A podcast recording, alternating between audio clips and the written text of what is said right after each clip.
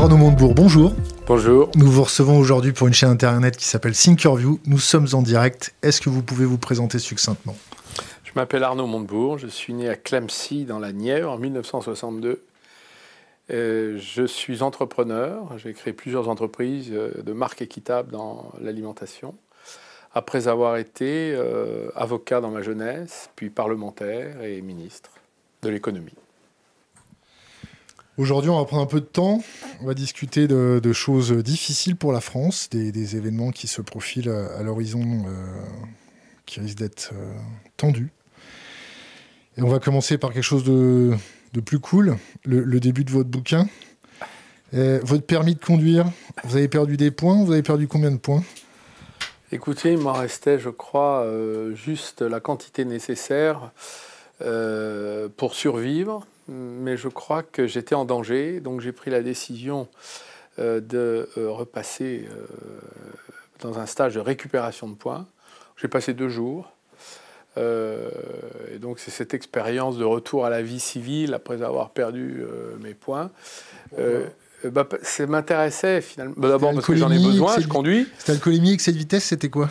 Oh, c'était des 55 km/h, des 76, des, des, des, choses comme ça. 76 en ville ou Non, non, quand c'est limité à 70, vous êtes à 76, paf, ou 95, parce que vous ne faites pas attention, vous avez voilà, l'esprit ailleurs. Et, donc, euh, puis il y a des endroits un peu trapus, hein, où euh, le radar arrive vite. Enfin bon. Le radar arrive vite ou le radar est fait pour faire machine Afrique? Bon, ça marche comme ça, oui, c'est ça. En fait, c'est ça. Bon, et donc euh, j'ai été obligé de, repasser ce, permis. Mais ce qui était intéressant, c'était de voir comment finalement l'organisation de l'État traitait les gens, en les infantilisant, en les rééduquant, en considérant que le problème de la France, c'est les Français. C'est ça que j'ai compris dans cette législation, que j'ai moi-même approuvée, puisque j'avais été parlementaire pendant quelques années, euh, j'avais été membre du gouvernement, donc j'étais en quelque sorte responsable de tout, ça. Et je leur ai dit d'ailleurs, hein, dans, la, discussion, et c'était un moment un petit peu d'ironie à mon propre détriment, et surtout, je me disais, euh, donc c'est comme ça que euh, ça se vit quand on est en bas. Euh, alors quand on est en haut, c'est du processus totalement anonyme, déshumanisé et bureaucratisé. Et en fait, l'humain est quand même le but ultime de l'action publique. C'est d'abord pour les gens qu'il y a cet engagement. Et là, on voyait que c'était en quelque sorte absent de tout ce qui avait été organisé. Et ça m'a rappelé finalement tous les sujets qu'on porte euh, tous les jours dans nos vies quotidiennes sur la déshumanisation des services publics. Tapez un, tapez deux, vous attendez 10 minutes. Que vous appeliez euh, le gaz, l'électricité, les impôts, vous savez, il n'y a plus personne au bout du fil. Et on a accepté une société euh, inhumaine où le service, la compréhension de l'autre n'est plus au cœur des rapports sociaux. Et ça, c'est une société qu'a construit euh, l'État dans sa vision de ce que doit être la contrainte et l'esprit et la liberté, hein, le, couple euh, infernal. Voilà. C'est quoi l'État? C'est l'État, c'est la caste de politique depuis les 50 dernières années, c'est l'administration, la caste administrative, c'est quoi l'État? Bah, L'État, c'est nous L'État, c'est le, un, normalement, c'est le, le bien commun et c'est le faiseur de bien commun. C'est ce qui nous reste quand il n'y a plus rien c'est ce qui subsiste. Donc c'est celui qui euh, rend la justice initialement. C'est celui qui euh, vient au secours de ceux qui sont les plus nécessiteux. C'est celui qui organise euh, le progrès collectif par l'éducation, par les lois sociales, par les lois environnementales, protéger la nature et le bien qui nous est commun. Donc, et c'est surtout l'outil par lequel on décide de notre futur, de notre destin. On va là plutôt que là. C'est ça un État. Euh, et c'est une des raisons pour lesquelles c'est le lieu de la démocratie. Parce que c'est là qu'on se prononce sur les décisions collectives qu'on a à prendre pour notre futur. Et c'est là que ça marche plus très bien. Parce que, un, l'État a été capturé par une espèce d'oligarchie euh, qui finalement gouverne en choisissant le personnel politique. Le personnel politique est uniforme. Il est à peu près euh, commun à la droite, à la gauche depuis, on va dire, 40 ans. Qu'est-ce que vous appelez oligarchie? Ben, une oligarchie, c'est une élite qui a pris le pouvoir indépendamment de la, des choix du nombre et de la multitude. Hein. c'est, les oligarques, c'est ceux qui ont le, pouvoir indépendamment des processus démocratiques. Ça s'oppose à la démocratie. C'est le pouvoir d'un petit nombre. La démocratie, c'est le pouvoir du peuple, démos. Voilà. Euh, de quelques-uns. L'oligarchie, c'est le pouvoir de quelques-uns. Donc pour moi, ce quelques-uns, euh, c'est ce cercle euh, invisible, invincible, qui est composé des principaux dirigeants politiques, énarques, des grands postes clés de la haute fonction publique, énarques, des grandes entreprises multinationales françaises, à capitaux français, énarques, et qui des grandes banques, euh, des assurances, et qui sont d'accord sur la politique à mener. Et on vote depuis des années, et la politique ne change jamais. Entre Hollande et Macron, il n'y a pas de différence. Pourtant, ils s'affrontent. Il y en a un qui a trahi l'autre, mais en fait, euh, l'un conteste à l'autre le droit d'être là. Bon, il y a une espèce de lutte entre eux. Mais en fait, c'est le créateur et la créature. L'un a nommé l'autre, d'ailleurs. L'autre euh, a dépassé l'un. Mais en fait, c'est la même chose. C'est un magistrat à la Cour des comptes, grand corps de l'État, et un inspecteur général des finances, grand corps de l'État.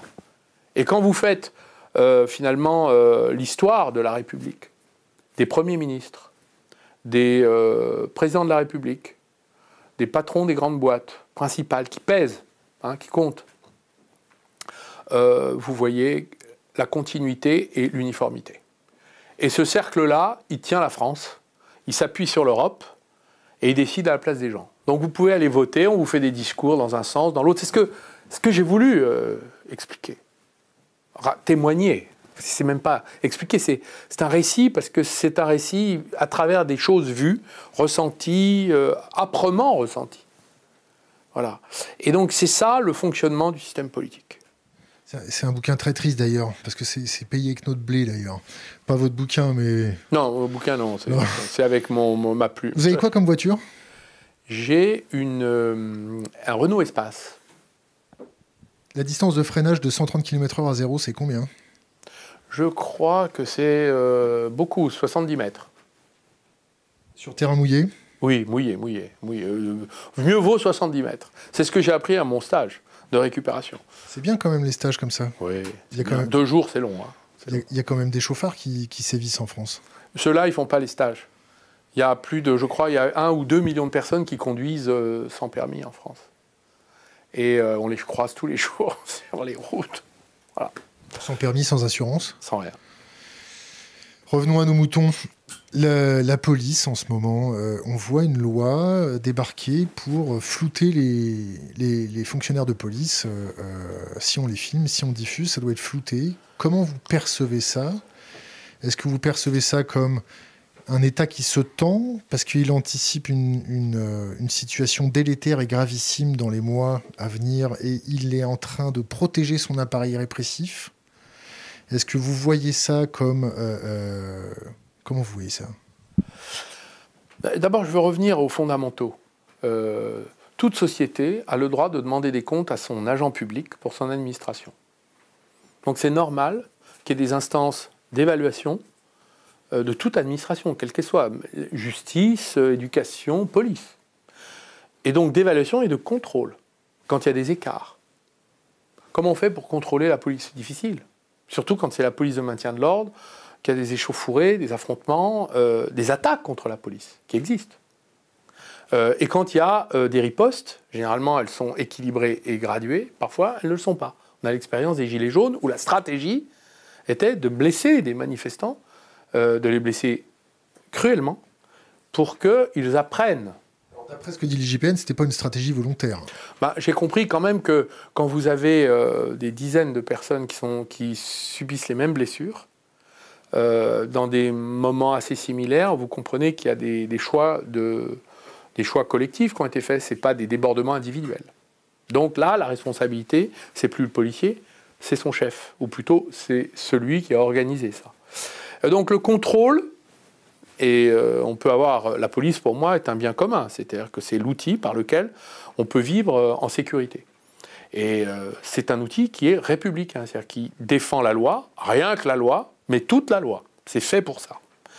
Lorsque, euh, évidemment, euh, on cherche à dissiper euh, la fonction de contrôle, d'évaluation, or elle se fait comment sur le terrain? Bah, Par des j'allais dire, des, des échappés. Il se trouve qu'on a eu un témoin, alors s'il est oculaire, bah, il n'est pas certain, s'il y en a deux, ça devient mieux, s'il y en a trois, bah, c'est comme au foot, hein. l'arbitre il peut se tromper, mais s'il y a une vidéo, là on peut voir d'ailleurs, et parfois il y a des vidéos qui ont innocenté les policiers. Il y a des vidéos qui les ont accablés. Bah, donc c'est fait, en quelque sorte, pour être une forme de, juge de paix des excès des uns des autres. Alors, pour moi, euh, qu'une loi vienne porter atteinte à ça n'a pas de fondement constitutionnel, parce que c'est une atteinte euh, à, cette, à ce droit fondamental-là, qui est de, de pouvoir euh, savoir, connaître et de, et de s'informer. Et donc là, je, je, doute que cette loi ait un grand avenir. Est-ce que vous pensez que la police a peur? Bah, Si vous voulez, on a envoyé la police euh, faire des choses qu'elle ne faisait pas avant. Je ne suis pas un spécialiste et vous avez ici euh, donné la parole à des gens beaucoup mieux qualifiés que moi, euh, qui se sont retrouvés en situation très difficile. Pourquoi? Parce que l'État macroniste était acculé et en grande difficulté, cerné par une révolte qu'il avait provoquée, qu'il n'avait pas euh, comprise et qu'il a méprisée. Et à partir de... parce que des alertes avaient été données, mais on n'en avait absolument pas tenu compte. Et donc on s'est retrouvé avec une espèce de, révolte, euh, euh, un accès de colère, pour moi légitime, qui a tourné au vinaigre et qui a mis en difficulté les forces de police elles-mêmes. Euh, et les stratégies qui ont été employées par les autorités euh, préfectorales à l'époque, d'ailleurs ils ont tous été débarqués à l'époque, euh, ont été celles qui ont mis en danger la vie des manifestants, des policiers, alors qu'il eût été possible d'agir autrement. Et toutes les grandes démocraties font face à des mouvements parfois violents dans de rue, mais savent parfaitement les gérer de façon pacifique. Et là,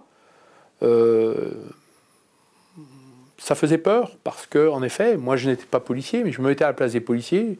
Pendant longtemps, moi j'ai j'ai été euh, député et il y avait une compagnie de CRS dans ma circonscription. Je lui rendais visite régulièrement.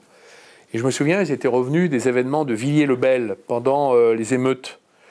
Euh, il y en avait beaucoup qui avaient été blessés par, par des, des, grenades, des jets, de, de par des, tirs. et c'était des blessures extrêmement dur à vivre. Euh, mais ils avaient su garder leur sang-froid, ils avaient été organisés, il y avait une espèce de, contrôle de la situation. Là, ils ont perdu le contrôle. Donc je comprends, euh, mais la peur est toujours mauvaise conseillère.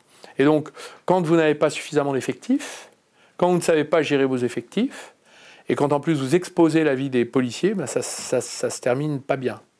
Donc je trouve que euh, la relation qu'aujourd'hui euh, la police avec sa hiérarchie n'est pas de, grande confiance, en effet. La théorie des baïonnettes intelligentes, ça vous parle? C'est une théorie qui, a servi dans des moments critiques de l'histoire.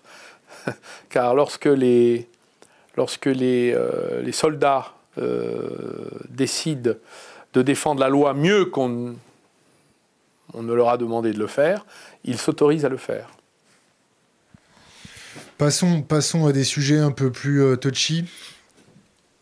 La France à 5 ans, ça va être euh, quoi? Ça va être le Portugal de 1968, ça va être euh, un effondrement économique, ça va être une flambée du travail, le plein emploi, ou ça va être une recrudescence de violence dans un État qui ressemblera de plus en plus à un État failli?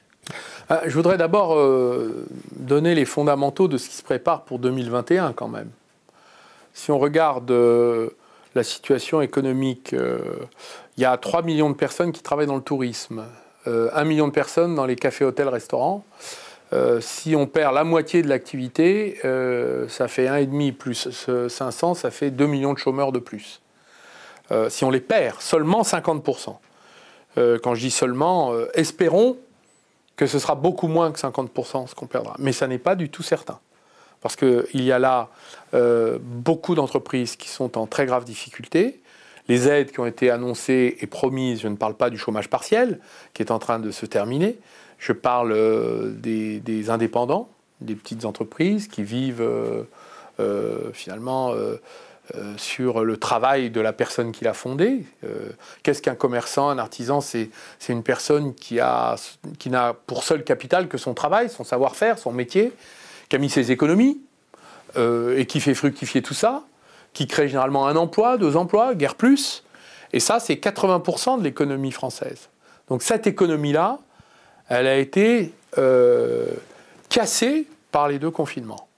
Et vous avez aujourd'hui euh, des gens qui ont voulu reprendre le contrôle de leur vie, euh, qui sont devenus des indépendants, qui ont voulu travailler par eux-mêmes, pour eux-mêmes, et avec un engagement total, et qui se retrouvent en grave difficulté. Alors si on, regarde ça, qu'on ajoute les salariés en CDD et intérim qui ont perdu leurs emplois, et qui n'ont pas droit à des éléments de chômage autant que ceux qui ont eu de l'ancienneté. Euh, vous ajoutez euh, les entreprises qui ont reçu du prêt garanti d'État. Il y a 130 milliards qui ont été distribués sous forme de dette. Donc l'État s'est endetté pour injecter de la dette dans les entreprises privées. Donc on a la double dette, publique et privée.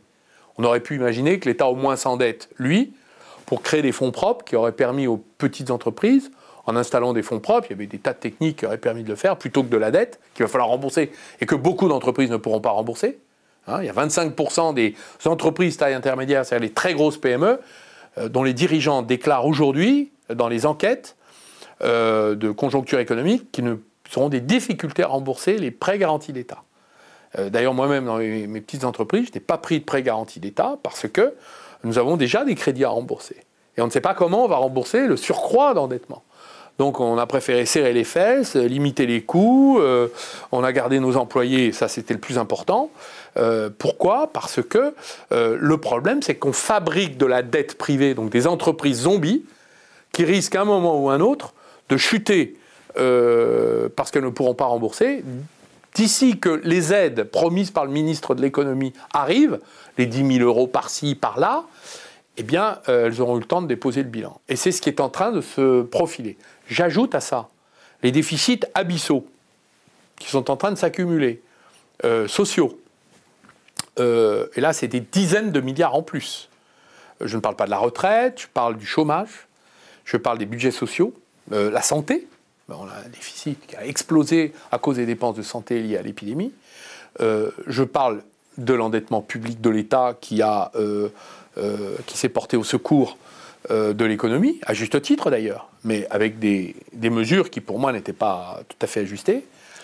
Et tout cela sur fond d'endettement vis-à-vis de l'Union européenne.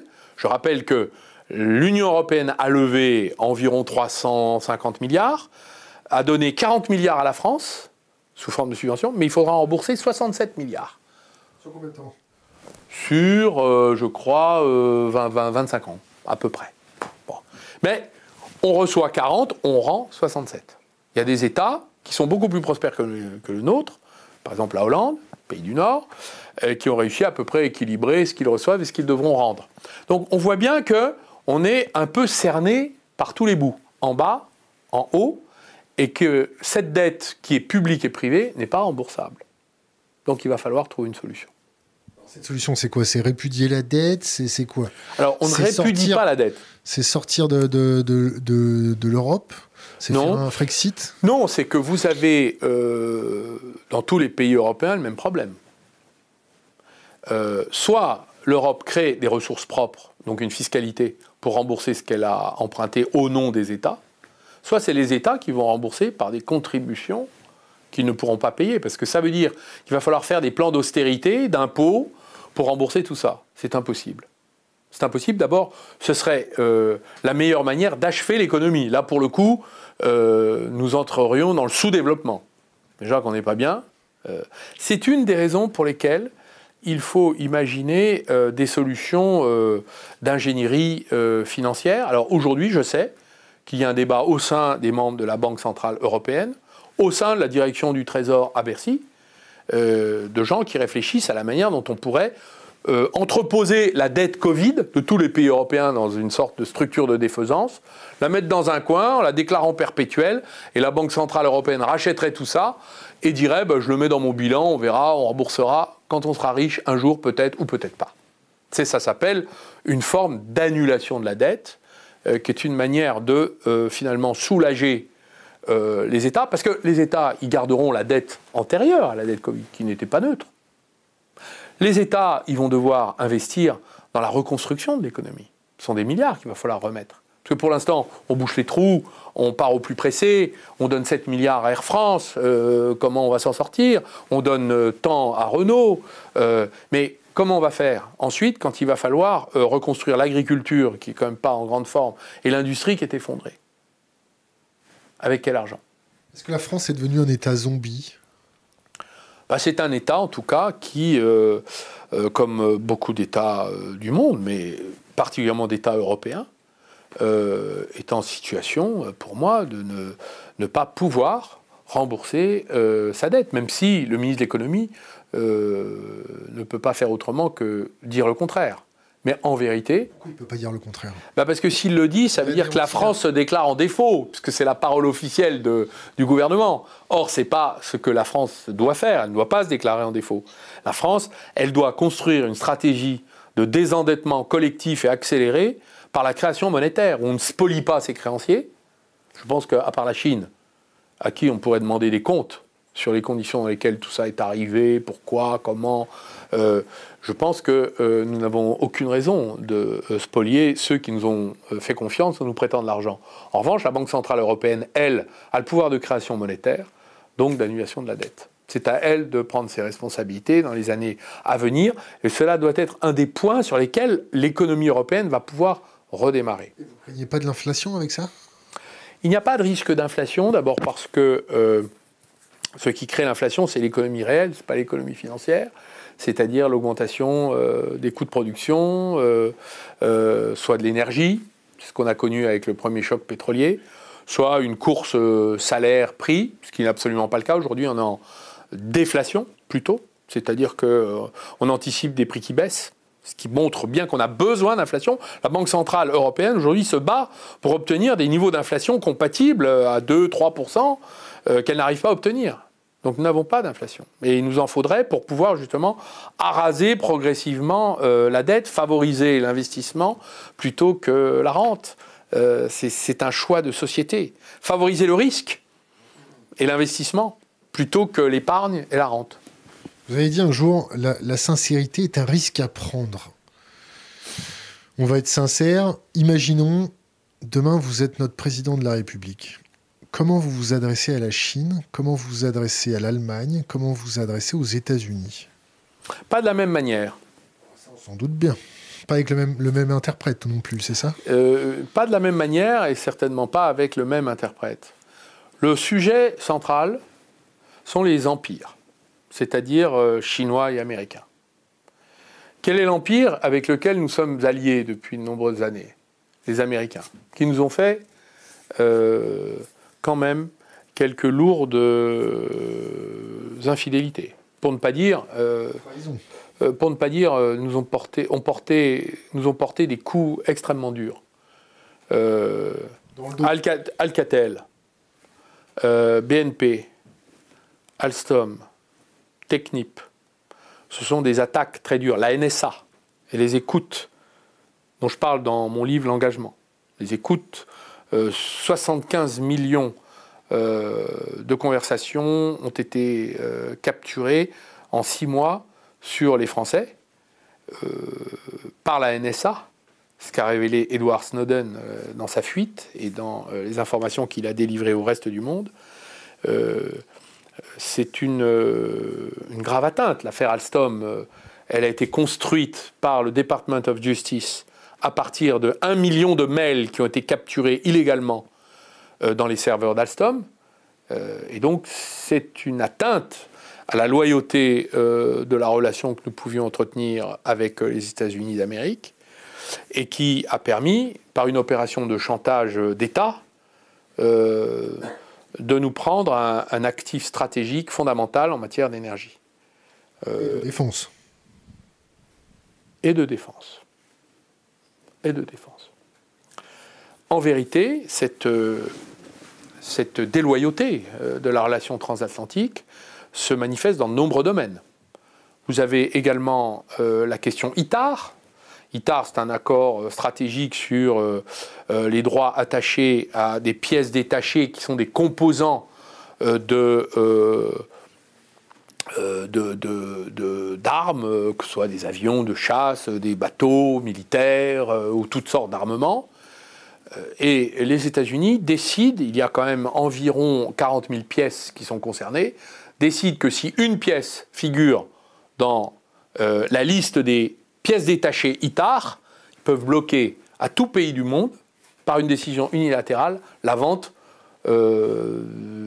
d'une, d'un des armements que nous sommes en mesure de vendre dans le reste du monde pour que eux puissent vendre les leurs. Donc euh, ce sujet-là est absolument unilatéral et extrêmement dangereux, en plus de l'extraterritorialité du droit. J'ajoute les mesures de sanctions et d'embargo qui sont décidées contre nos entreprises à destination d'un certain nombre d'objectifs géopolitiques euh, de, des États-Unis d'Amérique et qui, avec lesquels nous avons le droit d'être en désaccord, s'imposent à nous. Ça, c'est la troisième atteinte. La quatrième, elle n'est pas mince. Elle concerne euh, les conditions dans lesquelles, aujourd'hui, un certain nombre de données numériques euh, euh, sont capturées par des chevaux de Troie qui entrent dans les systèmes des entreprises françaises et qui peuvent faire l'objet d'une capture de la part de nos amis américains. Là aussi, il n'y a aucune protection contre euh, cette forme de capture de données numériques qui sont des informations extrêmement sensibles euh, de nos grandes entreprises. Donc tout ça euh, sans état de droit et avec des systèmes de renseignement. Donc vous avez un premier empire qui cherche à nous dépouiller, dont il va falloir se prémunir. Donc évidemment, ce n'était pas facile avec la présidence Trump. Je ne sais pas si ça sera plus facile que la présidence Biden. En tout état de cause, nous allons avoir à exercer le rapport de force, nous les Européens, pour préserver nos intérêts, notre souveraineté. Nous avons le même problème de l'autre côté avec les Chinois, qui eux ont mis à plat euh, notre industrie. Je rappelle que les Français ont un déséquilibre de la balance commerciale de 30 milliards par an avec la Chine. La quasi-totalité des pays européens, à part l'Allemagne, je crois l'Autriche et un troisième, la Finlande, euh, sont euh, excédentaire avec la Chine. Tous les autres pays européens font un chèque aux Chinois tous les ans. Donc là aussi, la stratégie euh, du président Trump qui visait à euh, rééquilibrer les échanges par la force avec les Chinois euh, me paraît devoir être l'outil avec lequel il va falloir agir et se défendre en Europe. Ce qui suppose que les Allemands, euh, finalement, fassent évoluer leur politique de cavalier seul. Les Allemands, qu'est-ce qu'ils veulent faire? Ils veulent vendre des voitures au reste du monde, aux Américains et euh, aux Chinois. Donc, en conséquence de quoi, on laisse tout faire. Et les Américains et les Chinois. Donc ça, c'est une politique qui ne pourra pas durer. Parce que nous, nos intérêts sont gravement menacés. Mais nous ne sommes pas les seuls en Europe. Les Italiens, les Espagnols, voilà, chaque pays est aujourd'hui en difficulté dans cette configuration géopolitique des deux empires qui nous prennent en tenaille. Donc vous comprenez bien que les intérêts géostratégiques de la France, qui est une nation qui compte, qui pèse, qui a une voix et qui a une puissance. Qui pesait. Qui pèse, qui pèse encore et pèsera longtemps encore. Euh, il ne tient qu'à nous de nous en assurer. Euh, c'est d'abord de trouver des alliés en dehors des deux euh, mastodontes. Donc il faut aller les chercher ailleurs. Donc multiplier les fronts avec les uns et les autres me paraît contre-productif. Voilà. Deuxièmement. Les, alliés, on prend lesquels? Bah, c'est pratiquement, vous avez les Indiens, vous avez les Russes, vous avez les Turcs. Donc, au lieu de se battre avec tout le monde. Les Turcs, ça peut être des alliés? Au lieu de s'allier avec les Chinois, les Américains, qui nous plantent des couteaux dans le dos, peut-être serait-il utile, plutôt que de multiplier les fronts des autres alliés potentiels qui nous permettraient de le faire. Par exemple, les Coréens, les Japonais, euh, les Indiens, toute l'Asie. Toute l'Asie aujourd'hui du Sud-Est euh, cherche des alliances. les Australiens et même les Anglais d'une certaine manière. Et même les Anglais qui ont une vision de leur indépendance très forte. On leur faire confiance aux Anglais. Écoutez, je, je ne porterai pas de jugement à caractère général sur telle ou telle nation. Je vous dis que chaque nation a des intérêts et que parfois, ces intérêts peuvent converger avec les nôtres. Donc il faut, je pense, procéder à cette révision-là. Deuxièmement, il est important de faire évoluer l'Europe pour que nous puissions euh, nous protéger. L'Europe est la passoire euh, de la mondialisation, c'est-à-dire que c'est le continent le plus ouvert du monde et la France est certainement l'économie la plus ouverte de l'Union européenne, parce qu'il n'y a pas un suffisant patriotisme économique dans notre pays. Donc nous avons fort à faire pour rétablir nos intérêts. Les Anglais, on va revenir sur leur dossier. Alliés avec la NSA, est-ce que, euh, on peut leur faire confiance?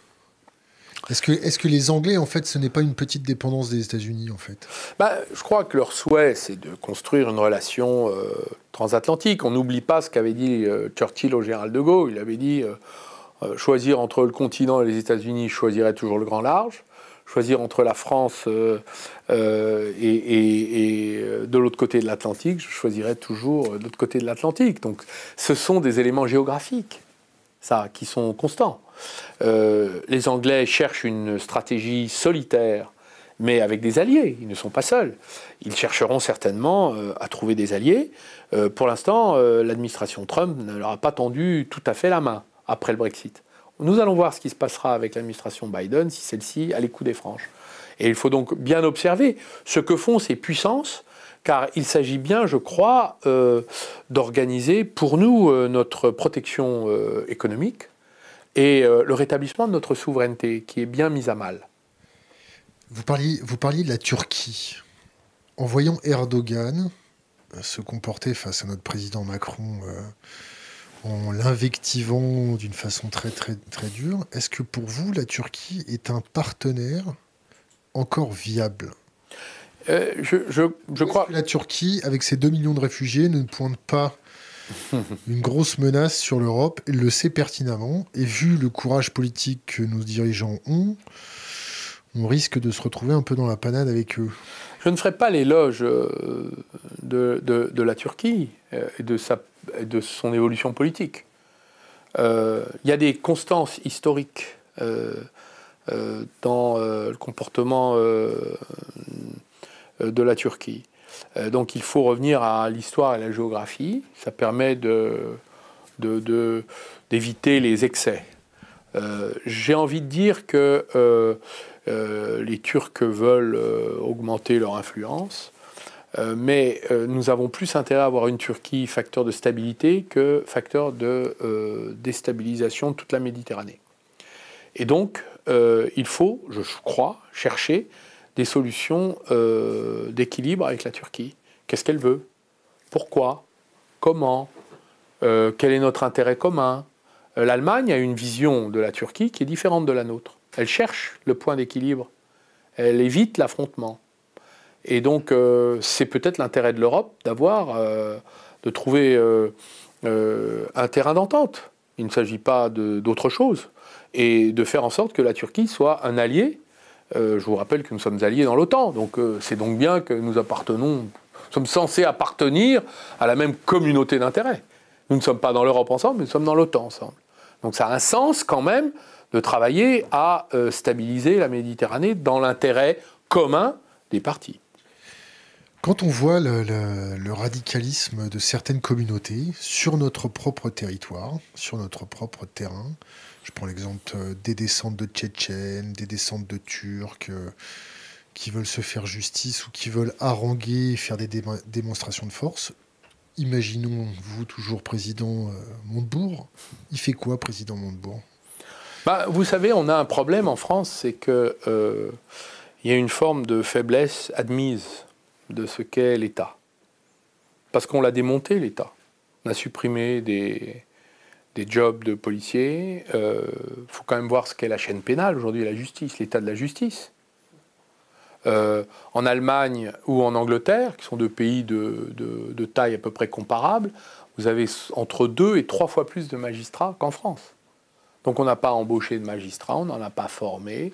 Donc vous avez aujourd'hui euh, une défaillance dans euh, finalement le, système de, juste d'application de la loi et de répression quand il y a des écarts graves et des infractions graves. Donc vous avez des enquêtes qui durent des années, des taux d'élucidation qui ne sont quand même pas formidables, et des échecs, des échecs dans le maintien, dans, le maintien de l'ordre. par ailleurs, pour tous ceux qui, je crois, aujourd'hui utilisent les faiblesses de l'État pour s'y insinuer. Pour le terrorisme Bah oui, il y en a, extrêmement grave. Euh, il va bien falloir que nous euh, appliquions la loi dans toute sa rigueur. Euh, les menaces de mort, qui sont des préludes à d'autres choses, ce qui s'est passé pour le professeur Samuel Paty. Les, menaces de mort sont punies d'emprisonnement dans la loi. C'est 3 à 5 ans d'emprisonnement. Où, où, est passé l'appareil judiciaire pour faire procéder, un, aux arrestations, aux condamnations C'est inadmissible. Donc déjà, appliquons nos lois. Euh, le politique pense que c'est en augmentant le nombre d'infractions pénales qu'on réussit. Mais on ne les applique pas. On, connaît beaucoup le, politique qui s'agite tout le temps. C'est un petit non, mais un, fait, pas forcément divers, un fait grave, on crée une loi nouvelle et une nouvelle infraction. Nous sommes un pays qui avons un, des pays, euh, je crois, euh, d'Europe qui avons le plus grand nombre d'infractions pénales. Et de numéros verts peut-être, non? Mais euh, j'irai pas jusqu'à ironiser parce que ce sont des faits qui, pour moi, sont extrêmement graves. Donc quand vous avez euh, un certain nombre de, communautés qui ont des buts visant à déstabiliser notre pays et la République, en utilisant la terreur, euh, eh bien, euh, la, fermeté doit, l'emporter. Et, et le ressaisissement de l'appareil d'État doit être sans faille. D'accord. Donc, on les. Pour moi. On, les incarcère? On les incarcère dans des taudis où il se concentre, où il se radicalise encore plus? On fait quoi? Écoutez, il n'y a pas de, euh, il a pas de fatalité, il n'y a pas de fatalité à ce que la prison soit un lieu euh, d'aggravation. Bah, bah, c'est le cas. S'agissant euh, des, de ce qu'on appelle le droit commun, c'est une réalité.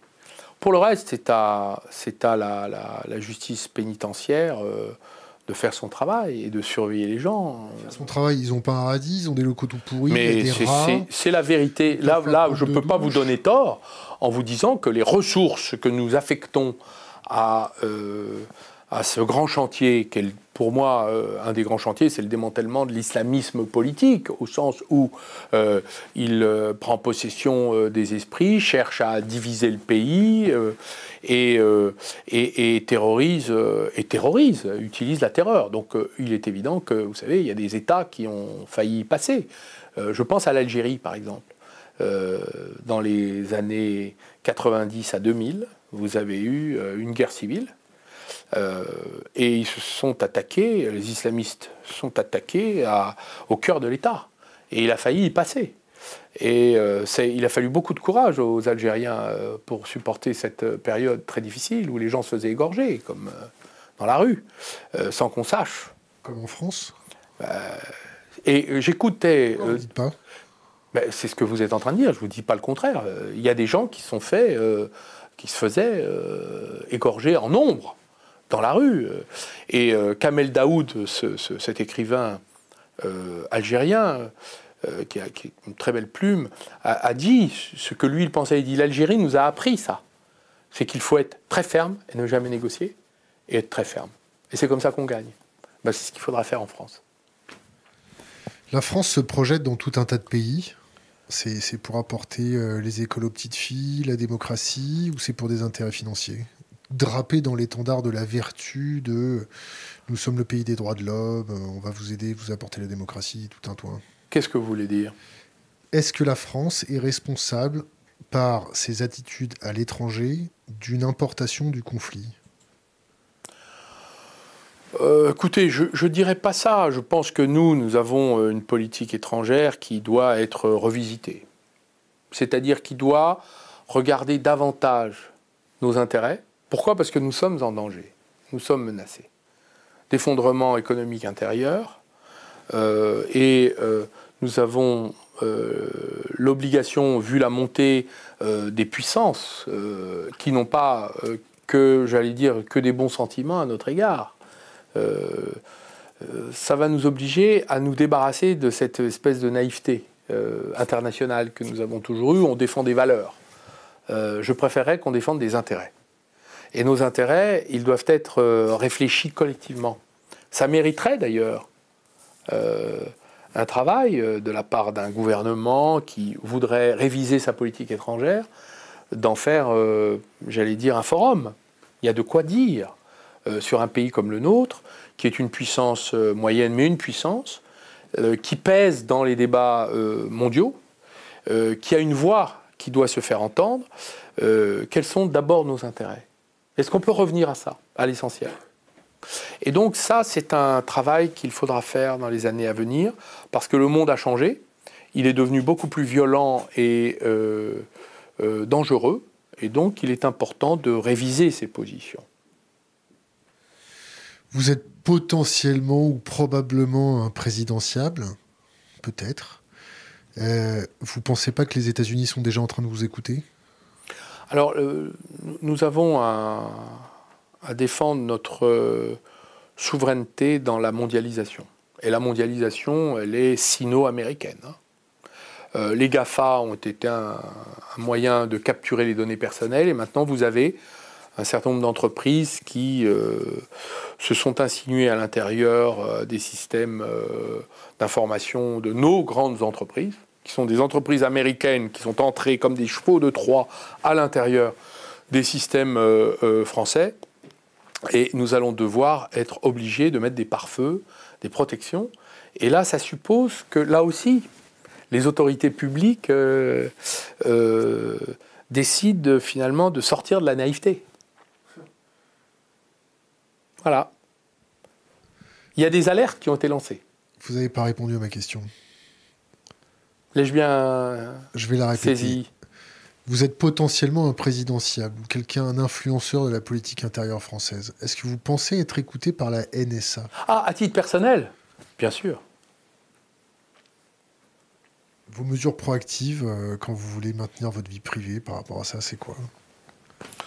Je ne dis rien au téléphone et je préfère voir les gens en vis-à-vis. voilà. Je me méfie des, je me méfie, euh, comme naturellement, de, toute forme d'intrusion qui sont maintenant le lot commun euh, des systèmes de renseignement. Arnaud Montebourg, président, il donne l'asile politique à Edward Snowden et ah Julian Assange. Ah oui, bien sûr. Julien Assange, peut-être pas, mais Edward Snowden. Peut-être pas. Bah, parce que euh, Edward Snowden. Euh, qui a commis dans son pays un, crime, selon les États-Unis, mais qui a révélé, et nous a rendu un grand service, il a révélé quelle était la nature de notre allié. Et donc il a rendu un service à la France en faisant ce qu'il a fait. Donc nous lui devons quelque chose, M. Snowden. Je ne suis pas sûr que ce soit le cas de Julien Assange, même si son cas humain mérite compassion ce qui tient une autre décision. Si on prend une décision de souveraineté, je pense que Edward Snowden euh, euh, doit être accueilli en France. Je l'ai dit d'ailleurs à l'époque, lorsque j'étais au gouvernement, euh, c'était un point sur lequel, d'ailleurs je l'évoque dans mon livre, cette période difficile de nos relations avec l'oncle Sam, L'oncle Sam. On va parler un peu de Bercy. Et puis on va, on va recreuser le, sujet terrorisme après. Bercy, est-ce que c'est pas un État dans l'État? Est-ce que c'est pas un mammouth qu'il faut dégraisser? Est-ce que c'est pas euh, euh, une plaie qu'il faut réformer?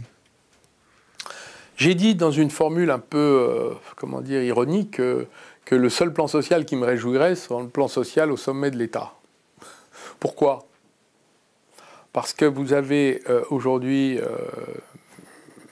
certain nombre de, hauts dirigeants de la fonction publique euh, qui, aujourd'hui, euh, un, ne s'intéressent pas à la société, la méconnaissent, pour ne pas dire la méprise parfois, deux, euh, considèrent qu'ils gouvernent à la place du politique, et qui, enfin, c'est l'administration qui décide des lois, des textes, qui aujourd'hui régimentent la société, et pour moi, c'est là que euh, va devoir s'exercer euh, la nouvelle formule, qui pour moi est, la meilleure, qui vise à organiser ce que les Américains appellent le spoil system. Quand une nouvelle équipe gouvernementale arrive, tout le monde s'en va. et, donc, euh, on, peut les remplacer par d'autres profils. Moi, je suis pour qu'à la tête des administrations, on mette des syndicalistes, des entrepreneurs, des universitaires, des gens qui pensent différemment, des patrons d'entreprise, euh, et qu'ils euh, prennent en charge le bien, le bien, public, le bien commun. Et qu'ils le fassent en, ayant une expérience de, la société, d'où ils viennent, là où ils étaient, dans leur entreprise, dans leur ONG, euh, dans leurs travaux de recherche, et qu'ils apportent ça à l'utilité collective. Donc ça suppose non pas une réforme de l'ENA, parce que l'ENA, quand vous... Je ne pense même pas que ce soit le sujet. Quand vous supprimez les études, bah, de toute façon, l'impact, c'est 30 ans plus tard, parce que les gens qui dirigent l'administration, ils ont fait l'ENA il y a 30 ans. Donc ça n'a pas de sens. Euh, je pense qu'en fait, euh, tous ceux qui euh, accèdent à de hautes fonctions doivent avoir une connaissance de la société et donc d'avoir une autre, une autre histoire personnelle que d'avoir réussi à 25 ans un concours qui a fait d'eux euh, des gens euh, qui ont acté ou acquis un privilège à vie. Euh, je préfère des gens qui ont connu des accidents dans la vie, se sont reconstitués, ont eu des, trajectoires, même accidentées, de parcours, qui ont appris des choses. Moi, j'apprends tous les jours quand j'ai recommencé ma vie à 50 ans en montant des petites entreprises. Ben, j'apprends tous les jours. Je suis retourné à l'école, pour me former, tout le monde rigolait, mais on devrait faire ça. À chaque fois qu'on a un accident de parcours de vie, on devrait retourner se former. C'est un accident de parcours d'être ministre? Sous bah, Hollande? Normalement, non. C'est un, c'est un accident euh, dans la vie que d'exercer des responsabilités de cette nature. Ce n'est pas, il n'y a pas de plan de carrière. Euh, ça arrive parce que ça arrive. Vous êtes là, à un moment, on a besoin de vous, on pense à vous. Bon, très bien, c'est comme ça. Mais en vérité, euh, dans, dans tous les parcours de vie, il y a des remises en question. Et à 50 ans, on peut, on peut, euh, on peut bien sûr se reformer. J'ai créé une école dans l'apiculture. Je vois arriver des cadres euh, supérieurs qui ont décidé de changer de vie, euh, de passer à autre chose, de se remettre en question, d'apprendre toute autre chose et de faire cet effort sur eux-mêmes. C'est tout à fait estimable. Et donc, on devrait encourager ce type de parcours dans notre, dans notre pays plutôt que la, célébration permanente du génie du surdiplômé, du génie supposé lié à son surdiplôme. Je préfère euh, l'expérience pour ma part et l'acquisition par l'expérience. Hollande, il peut se montrer euh, cruel? Que voulez-vous dire par là? Est-ce que Hollande a déjà été cruel? Ah, Comment vous répondre? C'est un, c'est un, c'est un point euh, personnel. Euh, euh, pour moi, c'est un dirigeant politique qui a été cruel avec les Français, parce qu'il les a abandonnés. Il les a abandonnés ou il les a simplement pipotés? Est-ce que c'était pas bah, quand une vous course dites... à l'ego? Il a fait son petit régime juste avant pour monter sa transmutation de transformer, qu'il était capable de réagir. Il est... Est-ce qu'il nous a pas Est-ce qu'à chaque fois aux élections présidentielles, on se fait pas pipoter? Par des mecs qui sont devenus mégalos, qui ont des valises de copains qu'il faut remercier et ainsi de suite, parce que on est sorti de son diplôme, on est monté dans le parti et on continue, on continue, et la fin, l'ultime boss de fin, c'est d'être le président, quitte à pipoter. Bah, si vous voulez, pour moi, je vais vous dire une chose. Pourquoi ce livre, je l'ai appelé L'engagement? Parce que pour moi, l'engagement, ça veut dire quelque chose il y a une part de sincérité. Il y a une part de soi allant vers autrui. La politique, c'est la relation à l'altérité. Euh, l'autre est différent de soi. Et donc, quand on décide de faire quelque chose de commun, de collectif, on va vers autrui. Donc, on prend un engagement. On n'est pas obligé de le prendre, d'ailleurs. Parce que euh, Mittal avait dit, euh, mais les engagements de, des hommes politiques, c'est leur engagement. C'est Hollande qui est monté sur la camionnette à Florence à Florange en disant on va, on va nationaliser, vous inquiétez pas, on est là. Moi j'étais pour, D'ailleurs, on aurait pu le faire, la solution était prête, on avait techniquement réglé le problème, on avait trouvé le financement, on avait trouvé une sorte d'alliage patriotique de toutes les forces politiques étaient d'accord, il n'y avait pas de problème. De Le Pen à Mélenchon, en passant par la droite et la gauche, avec deux personnes qui étaient contre, c'est Hollande et Hérault. Ils ont brisé une forme de consensus républicain. Pourquoi? Je n'ai toujours pas compris pourquoi. J'ai compris qu'ils avaient peur devant la puissance. Donc c'est pour moi le vrai sujet, c'est quand vous prenez un engagement, il faut se montrer à la hauteur de ce que signifie cette espèce d'échange des consentements au moment où un dirigeant politique parle, la parole porte, les gens écoutent, ils placent eux-mêmes de l'espoir dans cette parole. Le minimum, c'est de la respecter, ne serait-ce que se respecter soi-même parce qu'on l'a dit. Voilà, moi j'ai cette relation-là à l'action publique. Et si vous n'y arrivez pas, vous le dire. J'y arrive pas. Là, les masques, euh, il n'y avait pas de masque. Il fallait dire la vérité. Il n'y a, pas de masque, il n'y a pas de stock. On verra pourquoi, qui, a fait des fautes. Mais là, il n'y en a pas. Donc, au lieu de dire le masque est inutile, ne le portez pas, ce qui a mis en danger des gens, et particulièrement les personnels soignants, très exposés, qui ont déposé des plaintes à juste titre contre les gouvernants qui ont menti. Mais tout le gouvernement a menti, du Premier ministre, la porte-parole, Madame Dia, enfin, souvenez-vous? Qu'est-ce qu'on fait? On fait comme Churchill face à Dunkerque.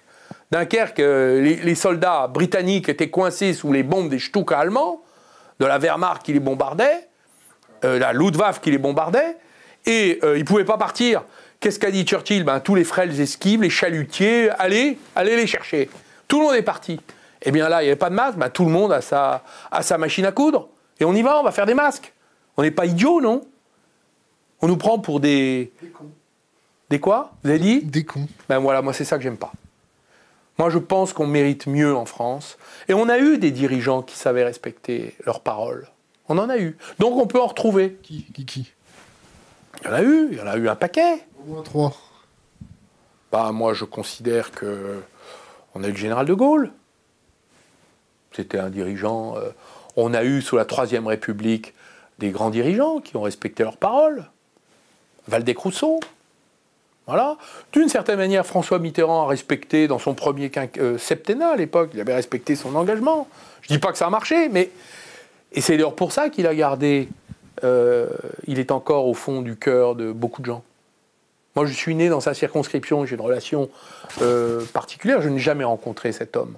J'étais trop jeune. Quand lui est mort, je, je n'étais même. J'étais jeune avocat. Mais j'ai gardé ce, lien avec lui parce qu'il a euh, tenté de faire et agi en ce sens. Donc, je ne dis pas qu'il était parfait, hein, loin de là. Mais pour moi, ça dit quelque chose.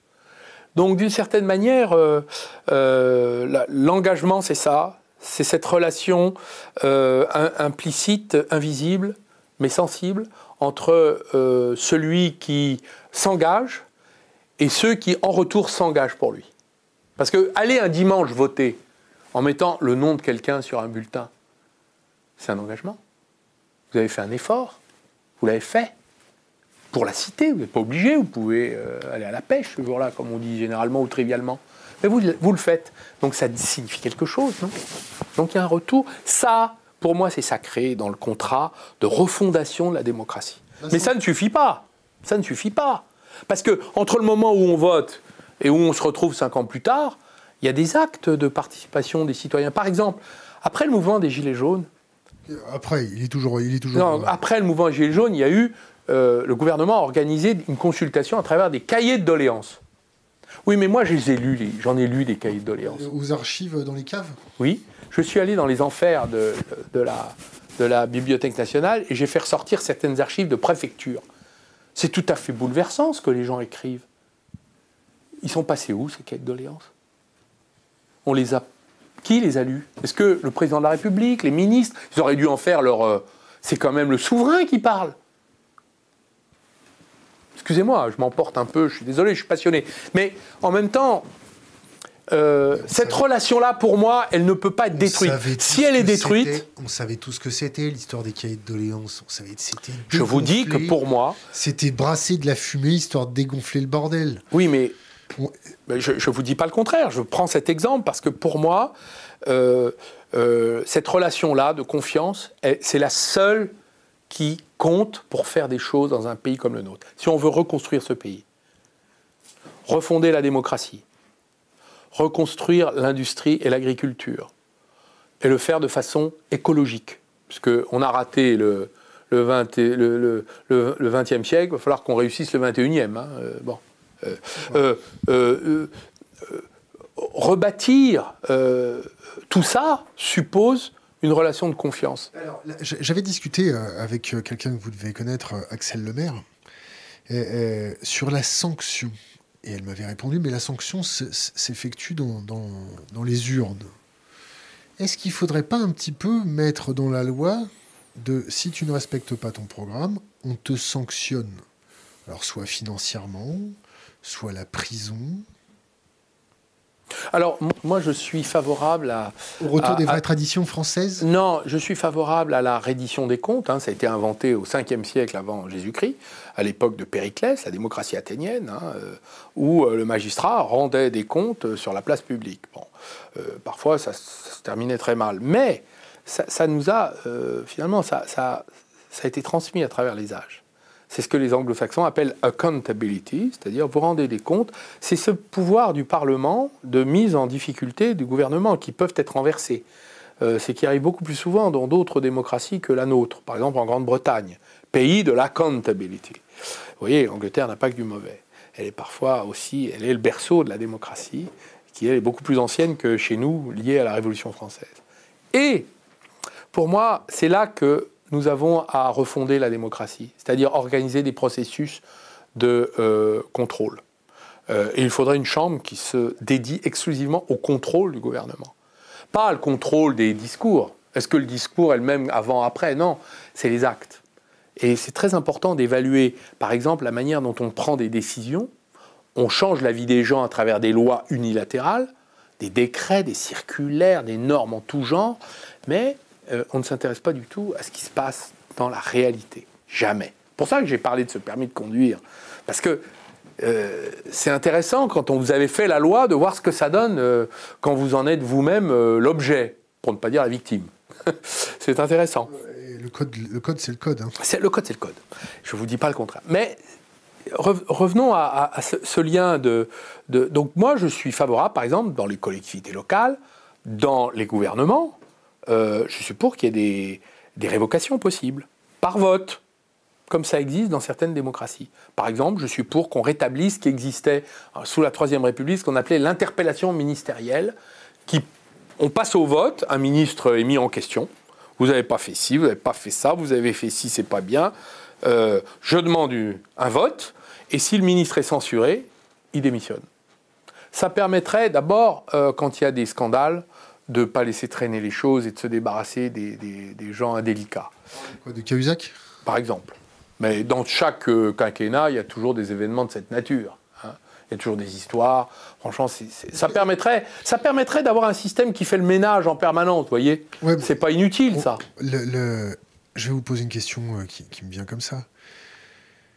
Pour arriver à ce degré de responsabilité, il faut pas être un peu cinglé Qu'est-ce que vous voulez dire? Bah, Mégalo, arriviste, sans foi ni loi, prêt à trahir, prêt à marcher sur la tête des autres, se faire pousser les dents tellement longues que ça, traîne par terre. Moi, je crois pas. Mais... Et, maintenir, et maintenir un sourire toujours radieux. Moi, je, je, vais vous dire mon sentiment. Tout le monde me dit ça, depuis des années. Euh, moi, je ne crois pas. Je crois qu'avec euh, la croyance du juste, la dose d'humilité nécessaire en disant là je me suis trompé, reconnaissons-le, c'est nécessaire. Et euh, la passion d'agir, parce que moi ce qui me plaît dans, la politique, c'est comme dans l'entrepreneuriat, c'est que c'est un projet en fait. Qu'est-ce qu'on va faire de tout ça, de ces forces, de tous ces gens qui y croient? Euh, C'est extraordinaire ce qu'on pourrait faire avec la politique. On pourrait changer le pays, on pourrait même changer un morceau du monde. Peut-être pas le monde, mais un morceau du monde. Franchement, il y a tellement de choses à faire. Tout ce qu'on pourrait faire. Et donc ça, c'est un fluide extraordinaire. Moi, ça, ça me passionne. Ça m'a toujours passionné d'ailleurs. J'ai monté des entreprises pendant des années. La France ne m'a jamais quitté. Euh, la preuve, vous voyez, vous me retrouvez comme euh, euh, j'ai été il y a quelques années. mais avec évidemment un changement. C'est que j'ai appris beaucoup de choses. Dans, mon, dans mon parcours, j'ai appris beaucoup de choses.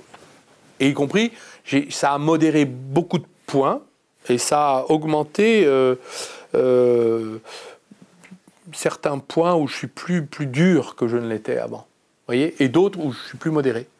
Donc finalement, euh, euh, on a besoin de, de, de, réfléchir à ses propres erreurs et de les admettre. Avec ça, la passion, l'humilité et l'engagement, mais on pourrait faire, on pourrait faire faire à, un pays comme le nôtre des bons extraordinaires. Je crois à ça. Question Internet. Euh, que pense-t-il du rapprochement de Veolia et Suez? Alors écoutez, pour moi, c'est un scandale. Je me suis, j'ai même fait une chose que j'ai pas fait souvent. J'ai écrit au Premier ministre pour lui demander d'arrêter le massacre. Écoutez, on a deux champions de l'eau, deux champions mondiaux, Veolia et Suez. On va perdre les deux. C'est ça le tarif de cette euh, opération parrainée par le président de la République. Suez va être démantelé. Les gens vont être virés. Parce que quand il y a des doublons, vous connaissez, à chaque fois une fusion-acquisition, on vire des gens. Euh, et surtout, euh, Veolia ne pourra pas absorber la charge de l'acquisition de Suez, parce que ça fera trop de dettes. Donc on va perdre le deuxième. Donc je demande solennellement au gouvernement d'arrêter le massacre. Et cette histoire, euh, nous, tiendrons responsables, M. Macron et M. Castex, d'avoir euh, non seulement laissé faire, ça c'est M. Castex, mais d'avoir organisé en sous-main cette opération pour des raisons qui resteront à élucider. Alors, une, question Internet. Euh. Alors, que pense M. Montebourg du fonctionnement de la vie politique en France? Là, on en a parlé un petit peu. Aussi reconnaît-il les accusations que Juan Branco a son encontre que fait Juan Branco à son encontre, à savoir une offre de 100 000 euros qui lui aurait été faite pour faire tomber Patrick Drahi. Pas du tout. Que pense-t-il de la proposition de Gaël Giraud sur l'annulation des dettes publiques détenues par la BCE euh, Je l'ai faite mienne dans cet entretien, que vous avez bien eu la, gentillesse de m'accorder. Autre question, euh, encore Suez Veolia qui revient beaucoup. Hein. Euh, la planche à billets, toujours? Ben, C'est ce que font malheureusement les États qui n'ont pas d'autre choix. Les États-Unis font ça. ils ont une économie florissante avant le Covid. C'est comme ça qu'ils sont sortis de la crise de 2008. Nous, on a prolongé la souffrance des peuples européens après la crise de 2008, la grande crise des subprimes. On n'a pas fait tourner suffisamment la planche à billets pour acheter les dettes publiques. Conséquence, on a fait des plans d'austérité euh, en diminuant les salaires inutilement, en, faisant respecter des traités carcans qui ont eu pour conséquence d'aggraver la situation plutôt que d'améliorer euh, la conjoncture économique. Donc on a appauvri euh, les Européens. Eh ben, tout ça s'est effondré au moment du Covid, parce qu'on s'est aperçu qu'on pouvait faire autrement. Autre question Internet. Comment lutter contre la, législation américaine dont le caractère extraterritorial est de plus en plus marqué? FACTA, embargo, traité en dollars, etc. etc. Eh bien, euh, là, c'est un rapport de force que les Européens vont devoir exercer contre les Américains. Donc, la première mesure, c'est le démantèlement immédiat des GAFA. C'est la première mesure de riposte qu'il va falloir prendre. Madame Vestager, qui est la commissaire. Euh, euh, à la concurrence a dit qu'elle ne l'excluait pas s'il fallait le faire. Je rappelle d'ailleurs que les Américains eux-mêmes, les fondateurs de certaines de ces entreprises, en appellent au démantèlement, car considèrent qu'elles sont devenues dangereux. C'est le cas d'un des fondateurs de Facebook. Je rappelle qu'il y a 50 procédures antitrust auprès des procureurs fédérés des États-Unis. Donc euh, ce n'est pas un scénario aussi absurde. Je rappelle aussi que nous avons ici, en Europe et en France, les ressources technologiques, scientifiques, financières, pour faire les mêmes. Donc, euh, excusez-moi, euh, personnellement, je suis favorable au démantèlement des GAFA comme mesure de rétorsion euh, de l'extraterritorialité américaine. On pourra en reparler s'ils retirent leur législation. Autre question, l'Europe ne semble même pas capable de protéger les siens. Comment pourrait-elle offrir une résistance sérieuse à l'impérium états-unien et chinois? Ben, C'est tout le problème du projet européen qui n'est pas un projet euh, de protection, c'est un projet de dilution dans le reste du monde. Euh, c'est un projet de mise en concurrence des Européens avec le reste du monde. Donc ça ne peut pas marcher. Euh, c'est une des raisons pour lesquelles un pays fondateur comme la France a une responsabilité particulière pour redéfinir le projet européen. Et ça, ça, se passera certainement mal à l'intérieur de l'Union européenne quand il faudra hausser le ton, exercer le bras de fer, mais il faudra le faire. Et on en passera par là, et peut-être qu'on en passera par un rétrécissement du champ de l'Union européenne. Parce qu'à force de s'élargir, je fais partie des 19 députés qui, en 2004, n'ont pas voté l'élargissement de l'Union européenne. J'en suis très fier. Je me suis abstenu de voter pour, comme mon parti me le demandait. Alors on parlait du communisme, etc. C'est surtout l'Europe qui passait de, de 12 à 27 est une Europe paralytique. Vous avez déjà fait des réunions de famille à 27 Essayez de voter à l'unanimité, vous allez voir. Euh, question... Et c'est la même famille. Question, faut-il pactiser avec les Russes? Bah, Je pense que notre intérêt étant euh, de nous défier des deux grands empires, il va bien falloir trouver des forces avec lesquelles avancer. À la condition, évidemment, que nos intérêts ne soient pas mis en difficulté. Hein, euh, donc ça, ça fait partie des, des questions difficiles qu'il faut poser à nos vieux amis russes avec qui nous avons eu une alliance euh, historique importante. Euh, bon, on l'a quand même abordé, mais je la repose quand même. Que pense-t-il de la gestion de la crise sanitaire d'épidémie du Covid-19 hein? Ben, euh, écoutez, je, vais prendre un exemple, une comparaison. Les Asiatiques qui ont appris de leurs expériences pandémiques antérieures, par exemple la Corée du Sud, 50 millions d'habitants, nous en avons 67, c'est un pays à peu près comparable. 475 morts. Et ils n'ont pas confiné. Taïwan, 21 millions d'habitants, 7 morts. Et ils n'ont pas confiné. Donc ils ont gardé leur économie et ils n'ont pas eu de morts. Nous, on a confiné deux fois, on a 40 000 morts. L'Allemagne, qui a moins confiné que nous, a des destructions plus faibles sur le plan économique, deux fois moindres, et a euh, quatre fois moins de morts. Donc il faut peut-être qu'on se pose des questions sur la façon dont on est dirigé. Question Internet. Les menaces de mort sont prises au sérieux. La preuve, on a arrêté quatre enfants de moins de 10 ans la semaine dernière.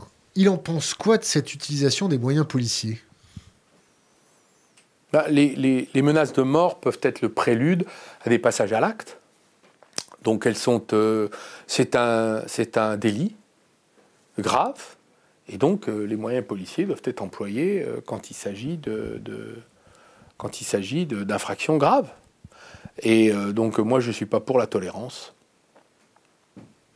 Autre question Internet, 63% des personnes condamnées à une peine de prison ferme sont recondamnées dans les 5 ans. Que faudrait-il faire pour faire baisser ce chiffre? Bah, Déjà, moins concentrer euh, les condamnés euh, en prison. Donc ça suppose un programme pénitentiaire imaginatif. ça fait des années qu'on programme des places de prison et on voit bien que les résultats ne sont pas brillants. Néanmoins, vous avez des gens qu'on est obligé d'écarter de la société parce qu'ils sont dangereux. Donc on est obligé d'avoir des, peines d'emprisonnement. C'est quoi la démondialisation? C'est le rétrécissement du monde, c'est-à-dire là où la mondialisation a été une création des gouvernements mondiaux, et particulièrement européens, et particulièrement français, euh, qui consistait à abaisser tous les droits de douane pour euh, ne plus protéger les économies. Donc on mettait en concurrence des vieux États industriels euh, comme la France, les États-Unis, les pays occidentaux principalement, avec des nouvelles économies qui esclavagisaient leurs travailleurs. Donc on savait qui allait l'emporter. Et on sait ce qui s'est passé. Donc nous avons perdu beaucoup de nos industries. Et aujourd'hui, tout le monde est en train de prendre conscience que la mondialisation a, nous a appauvris, à augmenter les inégalités, est un phénomène de contagion instable, saccage la planète, puisque finalement on exporte la violation des lois environnementales, ce qu'on ne produit pas ici, on le produit ailleurs dans des conditions inadmissibles, on se donne bonne conscience en disant nous on a des belles lois environnementales, mais on importe les produits. Même chose avec les lois sociales, nous on a des lois sociales qui sont euh, généreuses, mais on accepte de prendre des produits avec des gens qui sont traités comme des esclaves. Bah, il y a un moment, le sujet pour moi fondamental, si on veut être vraiment écologiste, si on veut défendre notre mode de vie, notre modèle social, eh bien, il va falloir mettre un terme à des importations excessives euh, de la part de pays qui, aujourd'hui, euh, par le dumping, hein, en cassant les prix, ont réussi à mettre par terre notre industrie et remonter nos industries à l'abri de ces protections. Comme finalement les Japonais ont fait quand ils ont monté leur industrie au, début du XXe siècle, fin du XIXe, début du XXe siècle, ils ont mis des protections, ils ont réappris ils ont appris tous les métiers et ils sont devenus la troisième puissance économique. Mais si on veut remonter notre économie et la reconstruire, il faut se protéger. C'est ça la démondialisation. Donc du protectionnisme. Exactement. Euh, Qu'évoque à notre invité l'expression remettre à plat nos institutions actuelles bah, La remise à plat euh, est, une expression un peu passive. Je préférerais euh, les rebâtir. Il y a des choses. Donc là, c'est un peu plus actif. Les, rebâtir. Euh, par exemple, réduire les pouvoirs du président. Euh, changer euh, la, représentation des Français à l'intérieur des parlements, redéfinir les règles de la décentralisation, déléguer des pouvoirs aux institutions décentralisées, notamment tout ce qui ne fonctionne, fonctionne pas de façon centralisée, avoir une nouvelle relation avec l'Union européenne, notamment sur l'application du droit européen. Il y a beaucoup de choses à refaire. Donner le pouvoir, de temps en temps, euh, à la volonté populaire à travers les référendums, d'initiatives populaires. Ça fait beaucoup de choses euh, à faire. Question aussi d'Internet. Monsieur Montebourg, bonne récolte de miel cette année? Oui, ça va, ça va. On n'a pas beaucoup de, miel bio parce que les apiculteurs euh, sont, en, difficulté. Vous savez qu'il y a des, problèmes quand même de nourriture, hein, des animaux, des insectes. Euh, et euh, euh, on, a des difficultés pour avoir en France du miel bio. Voilà, il n'y en a pas beaucoup. Alors, beaucoup de discours. Serait-il possible de rentrer dans le dur? Pense-t-il qu'il faut réguler l'immigration? Quelle est sa position sur ce sujet? Alors, moi, je fais partie de ceux qui pensent qu'une nation a le devoir de contrôler ses frontières. Et qu'on doit on, doit considérer que euh, la question de l'immigration doit être un choix politique. Donc pour moi, euh, prendre le contrôle euh, de l'immigration, ça fait partie de ce que je crois nécessaire pour notre pays. D'abord parce que nous allons arriver dans une période extrêmement difficile et que ça va être quand même compliqué d'accueillir euh, beaucoup de ceux qui sont euh, des migrants économiques. Je ne parle pas de ceux qui demandent l'asile politique, ça c'est l'honneur de la France. Et nous avons des engagements internationaux. Mais donc nous allons devoir euh, de toute façon regarder les choses en face. Vous avez un avis sur Black, BlackRock? Premier fonds américain qui se comporte comme un fonds d'investissement. Il n'est pas le seul. Hein. C'est un fonds d'investissement américain. Là, en ce moment, on voit notre ministre de la Justice, euh, Moretti, dire que euh, dans les manifs, il y a des gens qui sont pas journalistes et qu'il euh, faudrait un petit peu les, écarter parce qu'ils se lovent un peu trop autour de cette profession. En gros, tout ce qui n'a pas une carte de presse doit dégager des manifestations. Qu'est-ce que vous en pensez? Est-ce que c'est une façon de dire aux médias, bon voilà, t'as ta carte de presse, donc si t'as ta carte de presse que tu respectes, tu vas pas trop couvrir ça, tu vas pouvoir rentrer dans les institutions pour faire des pseudo-interviews avec des questions bien convenues avec un petit peu, vous savez, certaines présentatrices euh, ou présentateurs avec un petit peu de bave euh, sur le côté des lèvres et, et l'œil qui brille quand ils posent les questions. C'est quoi ça? Les médias, la, presse. La liberté d'expression, elle appartient à chaque citoyen. Et la liberté de s'informer, elle appartient à chaque citoyen. Elle n'est pas liée à un statut professionnel. Moretti, pourquoi il fait ça? Vous avez le droit de vous informer par vos propres moyens. C'est un droit fondamental. Vous n'avez pas besoin d'un médiateur qui s'appelle un journaliste. Donc c'est d'ailleurs c'est le sens de votre média, je crois. Jamais mieux servi que par soi-même. Toujours. Toujours. quand, quand, Moretti fait ça, quand on voit la police, euh, une loi qui passe pour flouter les, les, policiers, on va vraiment douiller là. Quand on voit le pouvoir se rédire comme ça, est-ce que vous pouvez dire aux Français la hauteur de la dégelée qu'on va se prendre économiquement et essayer de nous donner des exemples. Parce que là, ça, me fait penser un petit peu aux histoires de ma grand-mère, avec cette drôle de guerre qu'on voyait pas, et ainsi de suite. Là, est-ce que vous pouvez expliquer aux Français la dégelée qu'on va se prendre? Écoutez, les proportions que nous sommes en train de voir arriver sont des proportions qui relèvent de ce qu'a été la grande crise de 1929-1930. Euh, ce sont les mêmes proportions. Et, euh, et, donc, ça veut dire que les dégâts humains vont être considérables. L'économie, ça ne se voit pas, ça se constate. C'est quand c'est trop tard. Mais on ne voit pas la dégradation, parce que c'est des, des micro-acteurs économiques par centaines de milliers qui, en même temps, connaissent des défaillances.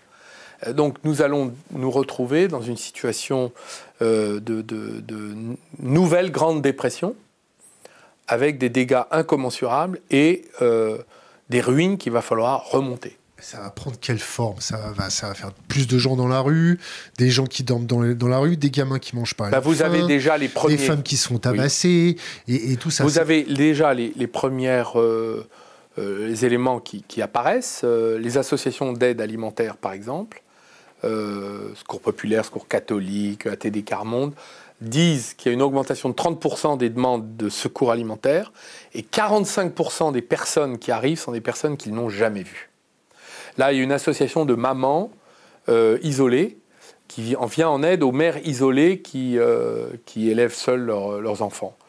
Euh, en Ile-de-France, ils ont demandé, ils ont lancé un appel pour des couches et du lait pour aider dans 53 centres de protection maternelle infantile. Vous savez, c'est ce que les départements ont à la disposition des, mamans. Ben là, vous avez des associations bénévoles qui viennent en aide aux, aux mères. Eh bien, euh, là, euh, la tension sur le terrain est très forte. Et ce n'est que le début. Vous avez aujourd'hui des étudiants qui n'arrivent plus à se nourrir. Vous avez euh, des jeunes actifs qui ont perdu leur travail et qui n'ont aucune perspective et qui n'ont pas les protections d'assurance chômage parce qu'ils n'ont pas assez d'ancienneté pour ça, ni d'annuité. Et donc, vous avez aujourd'hui, c'est la France des bacs pro, des BTS, euh, qui prend très très cher. Vous avez en plus les indépendants qui sont maintenant dans la tourmente à cause des mesures de reconfinement du gouvernement qui ont pris des décisions, euh, pour moi, arbitraires, brutales et désastreuses. Et donc, tout ça cumulé fait que nous sommes, euh, nous sommes dans une cocotte minute qui peut, qui peut sauter, oui, qui peut sauter. Mélenchon, il en pense quoi, Arnaud Montebourg? C'est-à-dire? Est-ce que euh, Mélenchon serait un allié de choix pour, pour euh, diriger la France? Écoutez, moi j'ai beaucoup de sympathie pour euh, Jean-Luc Mélenchon. Voilà. Il n'est pas le seul d'ailleurs. Hein. Moi j'ai des sympathies qui sont assez larges. Hein. Je, considère qu'il y a des gens de droite euh, avec qui j'ai des, relations parce que ce sont des, par exemple des sincères patriotes et avec qui j'ai des relations euh, d'amitié.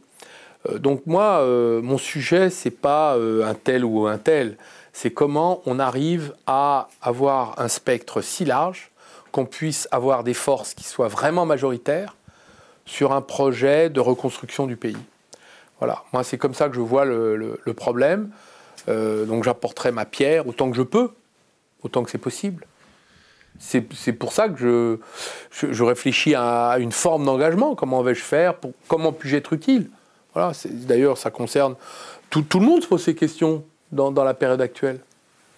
Alors, il y, a un no qui arrivait un peu tard, mais on va quand même poser sa question euh, pour lui faire plaisir. Bonjour à tous. Question pour Monsieur Montebourg. Comment, expliquer que la vente de Photonis, l'affaire Alstom, l'affaire Veolia-Suez, etc., etc., ne suscite pas l'unanimité contre l'exécutif? Comment Macron peut-il brandir ses ambitions de reconquête industrielle avec son bilan?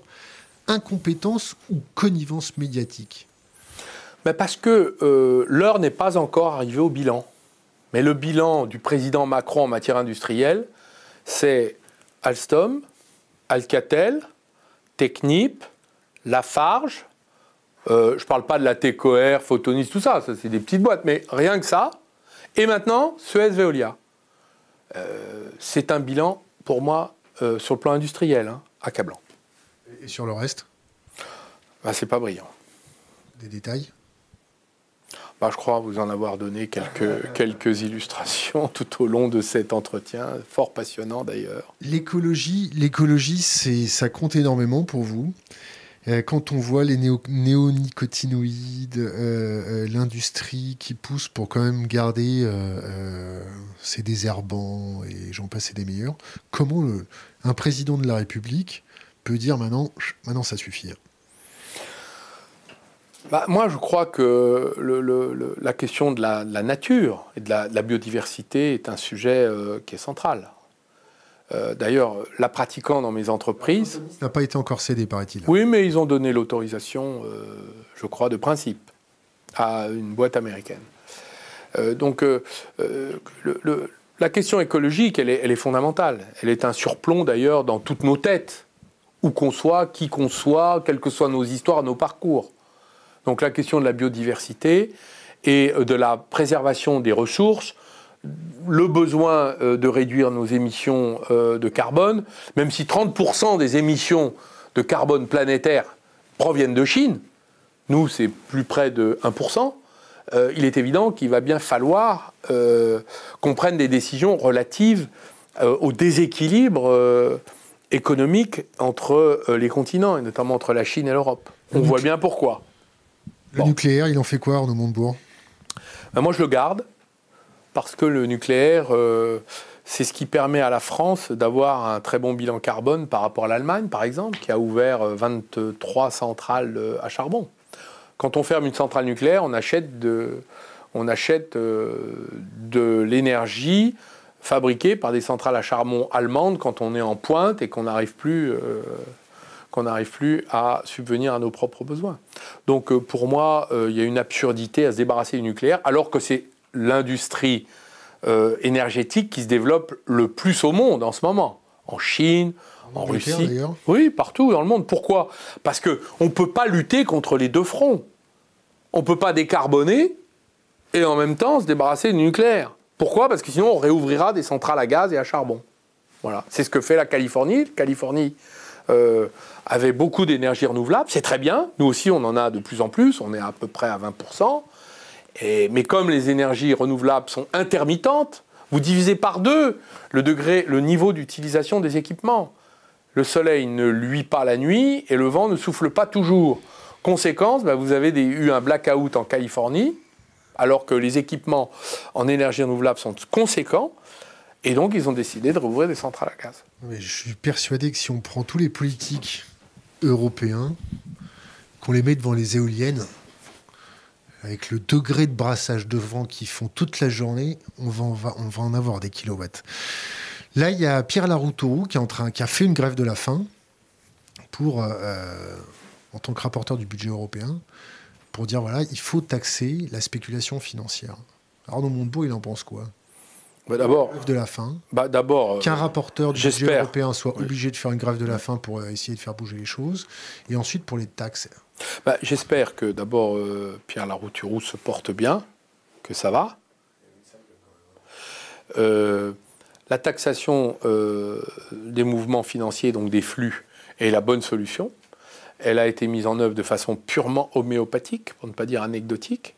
Euh, c'est le moyen par lequel nous pourrions renflouer euh, nos États.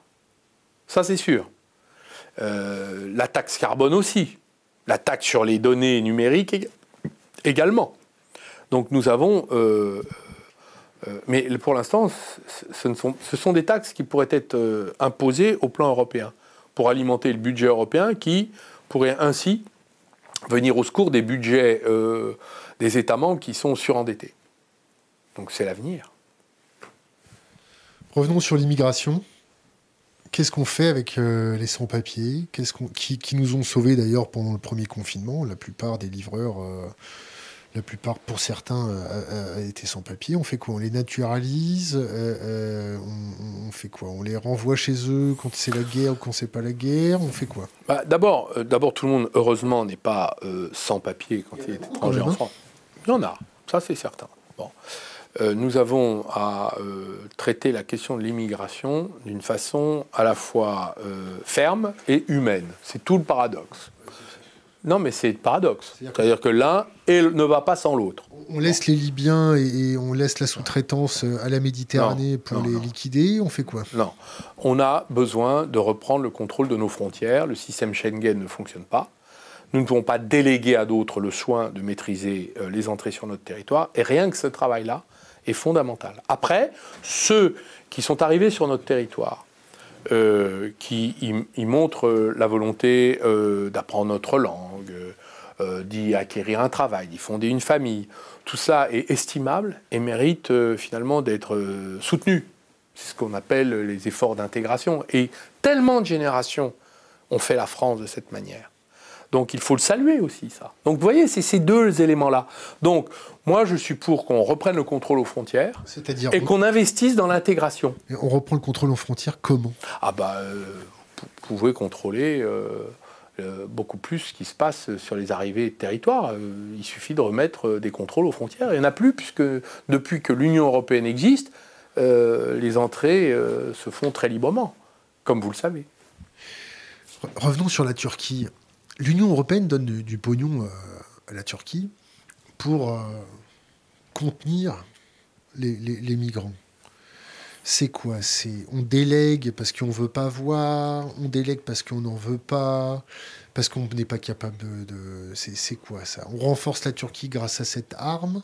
C'est parce que c'est devenu une arme maintenant pour Erdogan. On fait quoi? Ben, je, complète. La Grèce, qui a, des, qui a des camps de réfugiés qui ressemblent à des prisons à ciel ouvert, où il y a des gamins qui se font violer, tabasser, où ils n'arrivent pas à bouffer, où ils dorment dans des bidonvilles crasseux, innommables. Enfin, on a la même chose, porte de la chapelle. Hein. Euh, donc il faut aussi regarder les choses en face.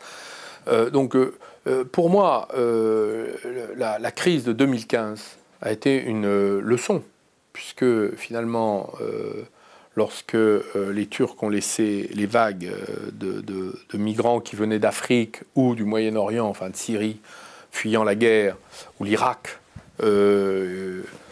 sont répandus en Europe, vous avez eu à un moment l'incapacité pour les pays européens de prendre en charge tout ça. Même l'Allemagne, qui a été la plus généreuse pour des raisons démographiques, parce que l'Allemagne vieillit et cherchait un sursaut démographique euh, et le patronat allemand euh, cherche des bras. Euh, parce Comme d'habitude. Il n'y a plus personne.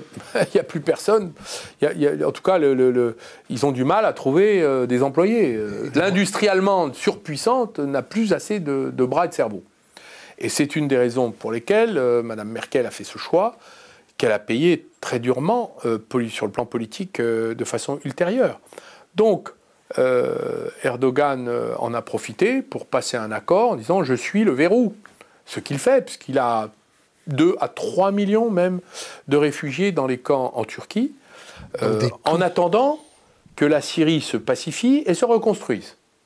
Je ne parle pas d'Irak. D'ailleurs, ça fait partie des accords que nous pourrions avoir avec euh, la Turquie, que l'Union européenne pourrait avoir avec la Turquie, pour stabiliser cette région, reconstruire pacifiquement cette région, la stabiliser politiquement et économiquement. Je ne parle même pas du Liban, qui est aussi euh, un point difficile. Donc toute cette région-là est déstabilisée. Je ne parle pas de la Libye dans laquelle nous avons une responsabilité, puisque nous avons fait sauter euh, finalement la, stabilité gouvernementale de ce territoire qui est entré en guerre civile et qui est le lieu de tous les passages et de la remontée vers le nord, euh, puisque l'Algérie et le Maroc sont euh, des territoires euh, coopératifs. Ce n'est pas le cas de la Libye, puisqu'il n'y a plus de gouvernement. Donc nous sommes maintenant dans une situation où nous avons deux zones, Afrique et ouest-est de la Méditerranée, où l'un ne tient que par les efforts que la Turquie peut faire, et l'autre par les solutions de paix bien hypothétiques que nous pourrons obtenir en Libye. Mais néanmoins, euh, nous avons besoin de euh, travailler avec ces pays-là. C'est une des raisons pour lesquelles nous avons besoin de, de trouver les éléments d'équilibre avec la Turquie. Quand la Chine euh, arrive à signer le plus grand accord commercial dans la région avec le, collier de perles de pays qui se baladent autour, ça vous fait pas peur de, de voir l'Europe perdre sa vitesse, perdre sa capacité à dialoguer avec les autres pays et être devenu complètement un territoire has-been Non, l'Europe n'est pas un territoire has-been. C'est encore, euh, je crois, euh, l'une des premières puissances économiques au monde quand on additionne ses forces. C'est donc que l'addition se fait mal, puisque séparément nous n'y arrivons pas et collectivement euh, nous sommes faibles. Euh, donc rien n'est perdu. Il faut, je crois, euh, retrouver de la force en, organisant euh, différemment le projet européen, en le rétrécissant d'ailleurs. Il est intrusif dans la vie des nations et il est incapable dans l'ordre international de nous protéger. Donc ça, c'est, je crois, la nouvelle frontière européenne dont il va falloir débattre avec les 5-6 pays qui comptent en Europe. Voilà. L'Allemagne, l'Italie, euh, l'Espagne, euh, la Belgique, euh, Benelux, et, tous les pays qui veulent refonder l'Union européenne sur une base assez simple et assez claire. Le Benelux, il va refonder l'Europe? La Belgique. Ah, pardon. La Belgique. Question Internet. La Russie va peut-être lancer son rouble numérique. Que Quelle est la position? Elle va peut-être, j'ai pas compris. La Russie va peut-être lancer son rouble numérique. Quelle est la position de, de, Montebourg par rapport à ça Avec la Russie fait ce qu'elle veut. Est-ce que nous, il faut qu'on fasse un euro numérique euh, Ou un franc numérique? Si c'est un bitcoin, je le, je le déconseillerais. Pourquoi? Euh, bah Parce que ce sont des... Parce que vous n'en avez pas, c'est ça? Non, ce sont des monnaies euh, purement spéculatives et donc dangereuses. la monnaie, la monnaie traduit la réalité... de la confiance de l'économie, et donc elle est l'instrument de mesure de la confiance. Que pensez-vous de la légalisation du cannabis? Bah, J'y suis personnellement opposé, pour des raisons de santé publique. Si on me dit que c'est bon pour la santé, mais je ne crois pas que ça soit. Euh, je sais que beaucoup de pays le légalisent, mais les résultats qui ont été observés, c'est une explosion de la consommation, par exemple, euh, au Canada. Narcotrafic euh, L'explosion de la consommation. Donc si on veut dire à la jeunesse, bah, allez-y, prenez du cannabis et puis on verra ce qui reste de votre cerveau après, je ne suis pas sûr que ce soit un bon conseil à donner aux jeunes générations. Donc j'y suis opposé mais je, l'ai toujours été d'ailleurs. Je n'ai jamais réussi à rencontrer, Dieu sait si beaucoup ont essayé de m'en convaincre, de personne qui a réussi à ébranler cette conviction. J'attends qu'on me le démontre. Si c'est bon pour la santé, d'accord, mais c'est pas bon pour la santé. Donc si c'est pas bon pour la santé, pourquoi voulez-vous qu'on comme, pénalise comme, le tabac? Bah oui, le tabac, on fait tout. Le tabac et l'alcool, on fait tout pour réduire la consommation. Et là, on va déclarer open bar pour euh, le cannabis. C'est absurde. Mais on, est le on est le pays où on consomme le plus de cannabis. C'est quoi? On détourne la tête, on fait une politique de la guerre contre la drogue qui ne fonctionne pas. Mais il n'y a pas de guerre contre la drogue. Euh, tout le monde, écoutez, où elle est où la guerre contre la drogue? Il n'y en a pas. Moi, j'ai vu des femmes dans une commune à Beson, des mamans qui montaient la garde en bas des immeubles parce que là, ils s'attaquent pas aux femmes les caïds, de la drogue, euh, pour protéger leurs enfants. Parce que l'État n'était pas là. Et si l'État prend la main là-dessus Ah ben, il faudra le faire. vous, voyez, vous voyez les chantiers de rattrapage qu'il va falloir accomplir. Mais il faudra le faire. Ok. Moi, je ne suis pas favorable à ce qu'on ferme les yeux et qu'on détourne la tête. Voilà, c'est tout. Trois livres à conseiller à notre communauté. Euh, Régis Debray, d'un siècle l'autre, Hubert Védrine, Sauver l'Europe,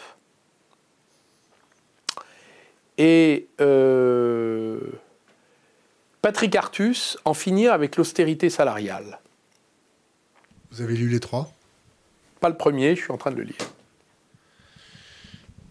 Euh, question Internet, avant de passer à la dernière question qui n'est pas une question. Monsieur Montebourg, inscrire Dieu dans la Constitution n'est-il pas une façon d'agir contre le fanatisme? Euh, Dans le pays de la Saint-Barthélemy, je déconseillerais euh, ce genre d'initiative. Est-ce que vous avez un conseil pour les jeunes générations? Lisez,